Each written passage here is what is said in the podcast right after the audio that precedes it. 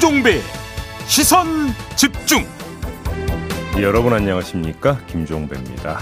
정부가 대통령 집무실 이전을 위한 예비비 지출안을 의결하면서 국방부가 이사 준비에 착수했습니다.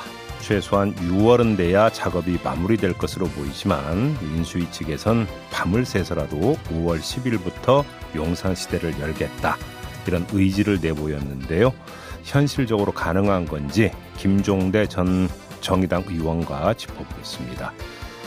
민주당에선 송영길 전 대표의 서울시장 출마를 두고 내분이 격화되는 모양새인데요. 2부에서 조홍천 비대위원의 입장 들어보고요. 3부에선 경기지사 출마를 선언한 국민의힘 김은혜 의원 연결해 보겠습니다. 4월 7일 목요일 김종배의 시선집중 광고 듣고 시작합니다.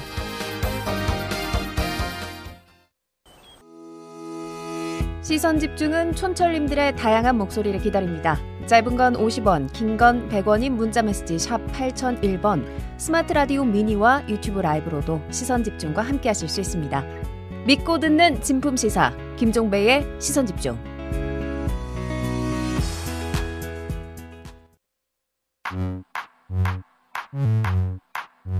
뉴욕에 뉴욕 타임즈가 있다면 시선 집중에는 JB타임즈가 있다. 촌철살인 뉴스 총정리 JB타임즈 더마과와 함께 시선 집중의 문을 열겠습니다. 어서 오세요. 네, 안녕하세요. 더마과입니다. 이동숙 님이 오늘도 시선 집중으로 문을 열어봅니다라고 해 주셨는데요. 음. 눈만 뜨면 기다려지는 방송 분명 중독이라고 정의를 내려 주셨네요. 이런 종 이런 중독은 괜찮아요. 좋은 중독. 예, 몸에서 엔돌핀이 도는 중독이기 때문에 괜찮습니다. 네. 네. 엔돌핀 주실 거예요? 음? 엔돌핀 주실 거예요? 아, 좀 계속 주고 있잖아요, 매일. 아, 그런가요? 왜? 네, 알겠습니다. 뭐 짜증만 주고 있네, 제가? 아니요, 아니요, 아니요. 그렇진 않죠. 음, 그렇죠? 네. 자, 에이스타임 가실까요? 네, 한덕수 국무총리 후보자 얘기를 매일 이 시간에 하는 것 같은데요. 또 음. 새로운 보도가 나왔습니다. 네. 상공자원부, 청와대, 통상산업부 고위 관료를 지내던 시절 10년 동안 본인의 집을 미국계 대기업 두 곳에 임대하고 6억 원대 임대 수익을 얻은 것으로 확인됐다. 이런 보도가 오늘 조간에 실렸는데요. 예. 집이 뭐 남으면 임대해 줄 수도 있지 하시는 분들도 계실 것 같거든요. 음. 뭐가 문제인가요? 이게 이제 어제 JTBC가 이제 먼저 보도를 했고 네. 이때는 이제 한 외국 기업이라고 했는데 오늘 한겨레는 10년에 걸쳐서 두 외국 기업 연이어서 이제 임대를 줬다. 이런 거잖아요. 네. 이게 이제 왜 문제가 되느냐. 두 언론이 공이 지금 제기하고 있는 문제는 통상 분야에 있어서의 어떤 고위직을 수행을 하고 있을 때 음. 외국 기업 내지 외국 기업의 한국 자회사 에 임대를 줬다면 뭔가 이해 충돌 가능성이 있는 거 아니냐. 아하. 지금 이 문제를 제기를 하고 있는 거거든요. 네. 근데 이에 대해서 어제 JTB, JTBC나 오늘 한겨레 보도를 보면 한덕수 지명자의 대답은 똑같습니다. 나는 몰랐다. 부동산 중개소에서 알아서 했다. 아무 상관없는 일이다. 그렇죠. 네. 이제 그 대답이 이제 똑같은데요. 어떻게 봐야 될 것이냐. 양면이 있는 것 같습니다. 첫째, 음. 아, 우연히 반복되면 더 이상 우연이 아니라고 그러죠. 네, 뭐 연애할 때는 우연히 세 번 반복되면 운명이다 이런 얘기도 하죠. 어 그런 말도 있습니까? 아, 그렇지 아, 않나요? 예. 아, 네. 예, 뭐 그건 잘 제가 잘 몰라서 아무튼 근데 시차도 없이 그냥 연이어서 우연히 반복이 된 거잖아요. 그러면 네. 이걸 어떻게 납득할 수 있을까요? 음흠. 그러면 부동산 중개소는 아예 골라서 그러니까 외국계 기업만 골라서 그러니까 계속 중개를 해줬다는 이야기가 되는 건가요? 그러니까 쉽게 그러니까 그렇죠. 상식선에서 납득이 될 수 있는 이야기인가요? 어, 3222번님이 음. 부동산 중개업자가 알아서 했다? 그럼 중개업자가 아니고 혹시 대리인 아닐까요? 라는 의견 지금 보내주셨네요. 근데 왜 단도직입 이게 매매나 그러니까 이게 임대가 되면 왜 꼭 그 중개업자가 알아서 했고 나는 몰랐다는 이야기가 반복이 될까요? 그 전에도 음. 또 연희동에서 비슷한 경우도. 그건 물론 그렇죠. 매매긴 네. 했습니다만 그런 점에서 볼 때 이거는 의혹을 제기할 수 있는 정황은 된다. 충분히. 음흠. 이 점을 봐야 될 것 같고요. 근데 또 한 가지 그러면 이게 그러니까 당시 한덕수 지명자가 그 직을 수행하고 있던 분야와 임차해서 들어갔던 외국계 기업이 일정하게 상관관계를 맺고 있고 그래서 예를 들어 대가성이나 내지 뇌물성 성격이 있었다고 한번 그럼 가정을 하면 근저당 설정을 했다는 거 아니겠습니까? 네. 만약에 그런 성격이었다면 그 외국계 기업은 근저당 설정을 했을까요? 음흠. 이건 또 다른 면에서 한번 좀 그 접근해 봐야 되는 문제인 것 같은데 정말로 이렇게 이제 아주 비싸게 어, 임차를 해서 들어가서 편의를 봐줄 요량이었다면 근저당 설정까지 했을까? 라는 생각도 한번 해볼 수 있는 부분이거든요. 네. 요 부분이 또 어떻게 이제 그 정리가 돼야 되느냐, 요거까지 좀 함께 봐야 될 것 같습니다. 네, 뭐 한덕수 총리 후보자는 뭐 세금 관련, 뭐 그다음에 뭐 계약서 관련 이런 자료들을 다 충실히 내겠다라고 했는데요. 음. 아무튼 해명이 될지 이것도 좀 지켜봐야 될 것 같습니다. 네. 뉴스와 분석이 함께하는 제이비타임즈 오늘 주목할 뉴스들 챙겨드리겠습니다. 네. 첫 번째 뉴스 오디오로 먼저 만나보시죠. 서울중앙지검은 채널A 사건 연루 의혹을 받아온 한동훈 검사장에게 최종 무혐의 처분을 결정했습니다. 수사팀이 이정수 중앙지검장에게 결과를 보고한 지 이틀 만인데요. 한 검사장은 채널A 기자가 여권 인사들의 비리를 폭로하라며 취재원을 강요하는 과정에 개입한 의혹을 받아왔습니다. 하지만 검찰은 한 검사장이 이 과정에 개입한 증거는 없다고 결론 냈습니다. 한동훈 검사장은 결정 직후에 지극히 상식적인 결정이 지극히 늦게 나왔다며 정의가 실현됐다는 입장을 내놨습니다. 한편 이 사건을 언론에 제보한 이른바 제보자 X, 지모 씨는 별도의 명예훼손 혐의로 재판에 넘겨졌습니다. 네. 어제 이 소식이 전해졌는데요. 음, 좀 짚어보겠습니다. 두 가지 점을 좀 짚어보려고 하는데요. 무혐의 결정을 내린 주된 이유는 증거가 없다라는 거잖아요. 네. 한마디로 이야기라면 개입한 증거를 찾을 수 없었다라는 건데 역시 최대의 관심사는 아, 강력한 증거가 되느냐 마느냐를 가르는 관건으로 모두가 지목을 했던 한동훈 검사장의 핸드폰, 핸드폰 아니겠습니까? 네. 그러니까 결국은 핸드폰을 풀지 못했다는 이야기가 되잖아요. 네. 그러면 여기서 첫 번째로 점검을 해야 되는 문제는 불가항력적으로 풀 수가 없었던 것이냐라고 음. 하는 문제가 일단 검증이 돼야 되는 거죠. 네. 예를 들어서 그래도 만약에 그랬다면 이건 방법이 없는 거다. 뭐 그럴 수도 있겠다라는 생각을 할 수가 있는 건데 예를 들어서 이제 그 중간에 뭐 이스라엘에 보내 가지고 핸드폰을 뭔가 풀려고 시도를 한다 이런 보도가 있었잖아요. 네. 근데 뭐 그 뒤에 이제 이게 싹 사라져 버렸는데 어떻게 된 건지를 좀 저는 잘 모르겠어요. 몰라서 다방면으로 동원할 수 있는 모든 방법을 강구를 해봤는데도 풀지를 못했다. 음. 이렇게 된다면 뭐 어쩔 수 없는 문제로 봐야 되는 것이죠. 그런데 다방면에 걸쳐서 동원 가능한 모든 방법을 썼는가를 일단 검증을 해야 되는 거죠. 네. 그냥 묵혀놓고 있다가 풀지 못했고 그래서 증거를 찾지 못해서 무혐의한다. 이렇게 된다면 과연 수사 의지가 있었던 것이냐라는 문제로 연결이 되는 거겠고요. 이게 검증이 돼야 되는 거고 첫 음. 번째가 두 번째는 세간의 모든 관심이 한동훈 검사장의 핸드폰으로 집중이 되다 보니까 의외로 맹점이 나올 수가 있다는 점이 있는데요. 그러면 지금까지 나왔던 이야기만 가지고는 혐의 구성이 안 되는 것이냐. 네. 아주 기초적인 문제를 다시 한번 되물어 봐야 되는 것이죠. 음흠. 예를 들어서 그 이동재 기자가 이제 강요 미수 혐의로 재판에 넘겨진 적이 있지 않습니까? 네. 그래서 이제 재판 기록이 얼마 전에 확보가 돼가지고 유튜브 채널 등에서 그 이 여기서 이제 나왔던 채널의 내부 관계자들의 대화 내용이라든지 이런 것들이 공개가 된 게 있었잖아요. 그렇죠. 그러면 이 내용까지 모두 포괄을 했을 때 혐의 구성이 그럼에도 불구하고 안 되는 것이냐, 인정이 그러니까 안 되는 것이냐, 도저히 그게 기소할 수준까지 안 됐던 것이냐라고 하는 것들을 또 검증을 해야 되는 거죠. 그렇지 않겠습니까? 네. 근데 이 부분에 대해서 이제 별로 이야기가 없는데 물론 유튜브 채널을 통해서 공개됐던 그 재판 기록 거기서 나왔던 채널의 관계자들의 대화 뭐 그게 이제 카톡 대화든 전화 대화든 음. 놓고 보면 한동훈 검사장이 직접 등장하는 게 아니라 뭐 그랬대더라라는 전원식으로 되기 때문에 한동훈 검사장의 혐의를 직접 입증하는 증거가 될 수 없다고 법리적으로 판단을 한 건지 아니면 이것이 일정하게 하나의 어떤 감적 증거로서 혐의를 인정하고 기소할 수 있는 거리가 되는데 그냥 넘겨버린 것인지 음흠. 이게 검증이 돼야 되는 거 아니겠습니까? 이 두 가지 검증 포인트를 놓고 검증을 한 다음에 검찰의 무혐의 결정에 대한 평가가 이루어져야 될 것 같습니다. 검증이 될지 잘 모르겠는데요. 일단 음. 뭐 얘기를 들어보니까 기소와 반대 두 팀으로 나눠서 토론을 하고 내린 결정이다. 이런 음. 보도가 나왔고요. 그 토론에서 상당수가 수사팀 결론을 존중하자는 입장이었다라는 음. 보도가 있었습니다. 근데 이 보도에 앞서서 이정수 중앙지검장은 한동훈 검사장의 핸드폰 포렌식이 불가능하다는 내용을 보완하라. 이런 지시도 했다고 하는데요.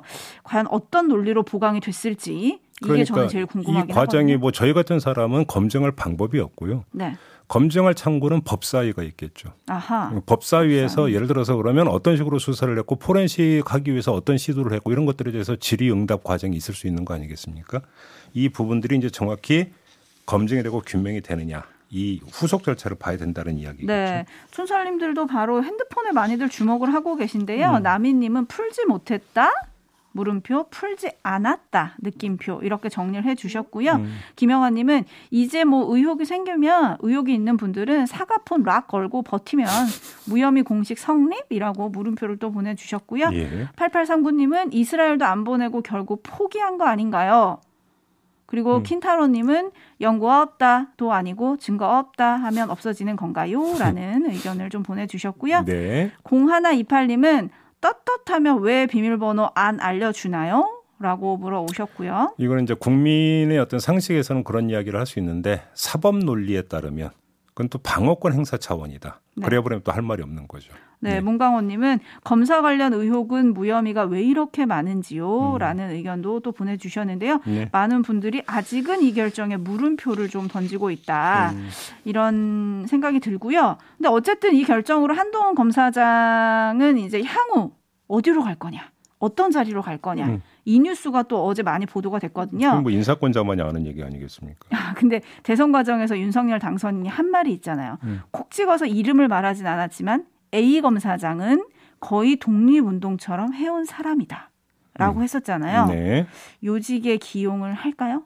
근데 그게 예고편이었는지 오히려 그것이 한계를 지워지는지는 한번 좀 나중에 보죠. 음, 음, 네. 그렇죠. 이건 뭐 JB가 알 수 있는 영역이 아니었죠. 아, 그 사람의 마음인데 그 제가 어떻게 알겠어요? 제가 무슨 뭐 저기 무슨 스승도 아니고 네, 그렇지 않습니까? 기다려 보도록 네. 하겠습니다. JB 타임스 다음 주목할 뉴스는 어떤 건가요?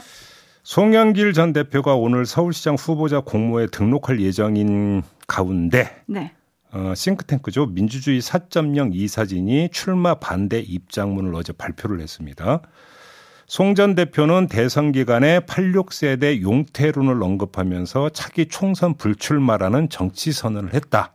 이 점을 환기시키면서 선언문의 잉크가 채 마르기도 전에 민주당의 반성과 혁신의 시험대가 될 이번 지방선거의 가장 핵심 지역인 서울시장에 출마하겠다는 오파는 자칫 당 전체를 오만과 내로남불의 나락으로 떨어뜨려 지방선거 참패로 이어질 위험성이 높다. 음, 이렇게 아주 강하게 비판을 한. 건데요. 네, 한편 최재성 전 청와대 정무수석은 어제 정계 은퇴를 선언했어요.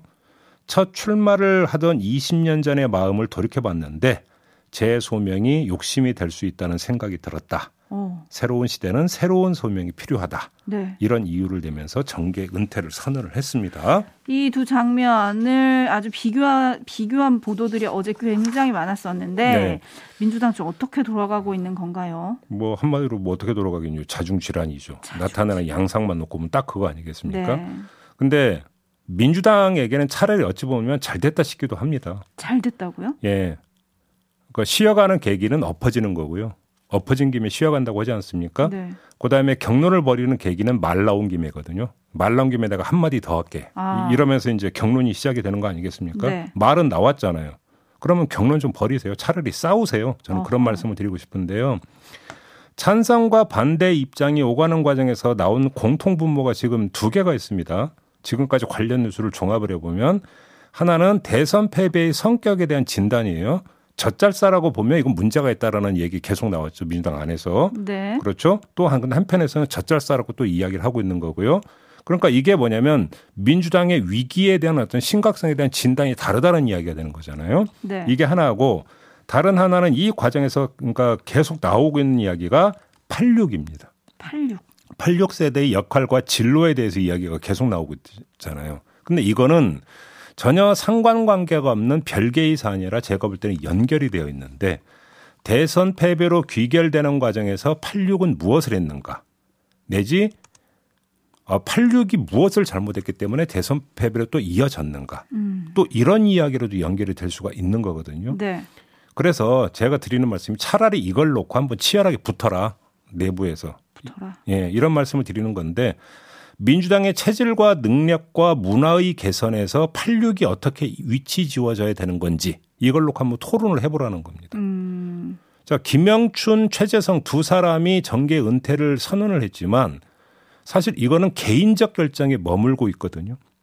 이건 방금 발표한 내용도 그런 거 아니겠습니까? 네. 따라서 그 여파가 제대로 지금 형성이 안 되고 있거든요. 음. 그럴 바에는 이런 식으로 내부 토론, 더 나아가서 경론, 이걸 버려는 게 오히려 나을 수도 있다. 그래야 생산적인 과정이 될 수 있고요. 그 결과 서울시장 후보가 된 사람의 출마 이유가 분명해지는 겁니다. 음흠. 이런 과정을 건너뛰고 막후 암투로 일관하다가 어찌어찌 후보 한 명 결정을 해봤자 과정이 이래버리면 본선에 득이 되는 게 아니라 독이 되는 것은 자명한 거 아니겠습니까? 네. 그래서 급할수록 돌아가라고 했는데 말 나온 김에 그래 네가 오른지 내가 오른지 한번 좀 제대로 붙어봐라. 음. 차라리 노선 투쟁에도 한번 제대로 붙어봐라. 차라리 응? 네. 개인에 대한 호불호나 찬반으로만 한정 짓지 말고 그 말씀을 드리고 싶은 겁니다. 그런데 민주당 광역단체장 후보자 등록 기간이 오늘까지거든요. 이거는 등록하고 나서 제가 볼 때는 이후가 진행이 되는 거예요. 아, 할 수 있습니까? 경선 과정도 이렇게 될 수가 있는 거죠. 네. 물론 반대하는 사람들 입장에서는 아예 그 경선에 참여하지 말라. 나오지 말라는 거니까요. 나오지 네. 말라는 이야기인데 제가 볼 때는 뭐 그거는 물 건너 간 것 같고요. 음. 오늘 등록을 한다고 하면 나와서 경선 과정에서 격하게 붙고 토론해 봐라. 그러면 경선 과정을 차라리 노선 투쟁으로 사봐라. 어허. 그 말씀을 드리는 거예요. 네, 맹꽁이님이 출마는 자유, 경선해라. 수림님, 왜 의원들이 네 분을 만드는지 모르겠습니다. 그냥 다른 좋은 후보들, 좋은 분들 후보로 내고 경선에서 당원과 여론이 결정하면 되잖아요. 음. 꿀딸기님, 내부 경선한다는데 뭐가 문제요? 이거는 이제 송영길 대표의 출마도 뭐가 문제냐 이런 의미신 것 같고요. 네. 0708님은 송영길님 말과 행동이 일치하지 않는 모습 조금 실망입니다 라고 해주셨고 음. 알로에님은 힘을 합쳐도 모자랄 시간에 라고 약간 화난 이모티콘을 보내주셨고요. 네. 고양이 키우고 싶다님은 뭐 누가 나오든 민주당 개혁 안 하면 투표 안 할 겁니다. 그러니까요. 라는 의견을 좀 보내주셨거든요. 예. 민주당이 어떻게 할지 좀 궁금한데 지켜보도록 하고요. 누가, 누가 되는지가 중요한 게 아니고요. 민주당에서는 네. 어떻게 변하는지가 중요한 거잖아요. 그러면 경선 과정을 어떻게 변했는지를 보여주는 공개 이벤트로 삼아라 차라리. 토론을. 네. 네. 그 말씀을 드리는 거죠. 근데 뭐 86 용태론이나 뭐 86 정치에 대한 이야기들이 나온 게 어제 오늘은 아닌데 음. 그 동안에도 계속 그런 건 좀 없었던 것 같아가지고. 그러니까 살짝 나왔다가 바로 들어가고 살짝 나왔다가 네. 바로 들어가고 있잖아요. 그러니까 김영춘 그 최재성 그 이 두 사람의 정계 은퇴 선언 같은 경우도 상당히 계기가 될 수 있는데 음. 이두 분 같은 경우도 86세대 전반을 아우르면서도 입장을 밝히지를 않았고 그냥 개인적 선택으로 치부하고 그냥 넘어가 버리고 이런 현상이 반복이 되니까 이것도 본격적으로 불붙지를 않고 있는 거죠. 이번에 불이 붙을지 좀 지켜보도록 하고요. 만약 또 송영길 전 대표가 오늘 출마를 공식화한다면 본인의 입으로 또 어떤 말을 할지도 궁금하고요. 음. 또 어떤 분들이 후보 등록을 더 할지도 궁금한데 음. 이것도 시선 집중을 한번 해보겠습니다. 예. 제이비타임즈 다음 주목할 뉴스는 어떤 건가요? 윤석열 당선인이 어제 물가 동향 보고를 받고 민생 안정 대책을 새 정부의 최우선 과제로 추진하라 이렇게 지시를 했다고 해요. 네. 그리고 오후에는 기자들하고 만났는데 이 자리에서 지금 초저금리랑 어, 제로 성장의 물가가 거의 10년 만에 4.1%가 상승됐다. 음. 민생에 대한 특 특단의 대책이 필요한 상황이라는 인식을 아침에 다 같이 했다. 또 이렇게 음. 말하기도 했습니다. 네, 여기에다가 지금 러시아가 저지른 전쟁 때문에 음. 뭐 식용유 값 등등 많은 것들이 폭등하고 있기 때문에 네. 정말 물가가 걱정이거든요. 이건 최우선으로 잡아야 되는 게 맞죠. 잡힐까요? 방향을 이렇게 잡은 건 너무나 당연한 이야기가 되겠는데 네. 잡을 수 있느냐가 지금 문제가 되는 거 아니겠습니까? 네. 근데 왜 그러냐면 원래 그 얼마 전까지만 해도 최우선 과제가 뭐였습니까? 추경 아니었나요? 그렇죠. 소상공인과 자영업자의 손실 보상을 위한 추경이 최우선 과제였는데 요번에는 물론 민생 안정 대책에는 추경도 포함이 되죠. 넓, 넓은 카테고리로 본다면. 네. 하지만 또 물가 잡기가 나왔는데 그러면 이 두 가지 과제가 민생 안정 대책이라고는 큰 카테고리에서 양립될 수 있느냐라는 문제가 제기돼요. 음. 추경 50조를 푼다는 것은 시중의 유동성을 더 풍부하게 한다는 이야기잖아요. 네, 그래서 일각에서는 50조 추경이 오히려 물가 상승을 부추길 수도 있다. 이런 우려를 또 표명을 하잖아요. 돈이 많이 풀면 물가가 오른다라는 것은 학교 다닐 때 배웠던 A, B, C 중에서 A에 해당이 되는 거 아닙니까? 네. 이걸 어떻게 조화를 시킬 거냐. 그 다음에 조금 전에 그 이 윤석열 당선인의 말을 전했으면 초저금리 시대 이런 거 언급을 했는데 초저금리 이전에 지금 부동산 관련해서 대출 규제 완화해 주겠다라는 거잖아요. 네. 그러면 돈은 더 풀리는 거잖아요. 그러면 어허. 윤석열 당선인이나 인수위수 쪽에서 잡고 있는 A라고 하는 정책 방향과 또 물가 잡는다라는 B라는 정책 방향이 조화를 이루는 게 아니라 충돌을 빚을 가능성이 있는데 여기서 어떻게 솔로몬의 지혜를 내놓을 수 있느냐 이게 궁금한 거거든요. 네. 이건 저는 지금 비판을 하는 게 아니라 두 가지를 다 잡아야 돼요, 사실은. 잡아야죠. 국, 민 입장에서는 네. 잡을 수 있다면 뭔가 쌍수를 들어서 환영할 이야기인데 그 그런 구체적인 정책 대응과 창의성이 있느냐 이게 궁금하다라는 거죠. 음.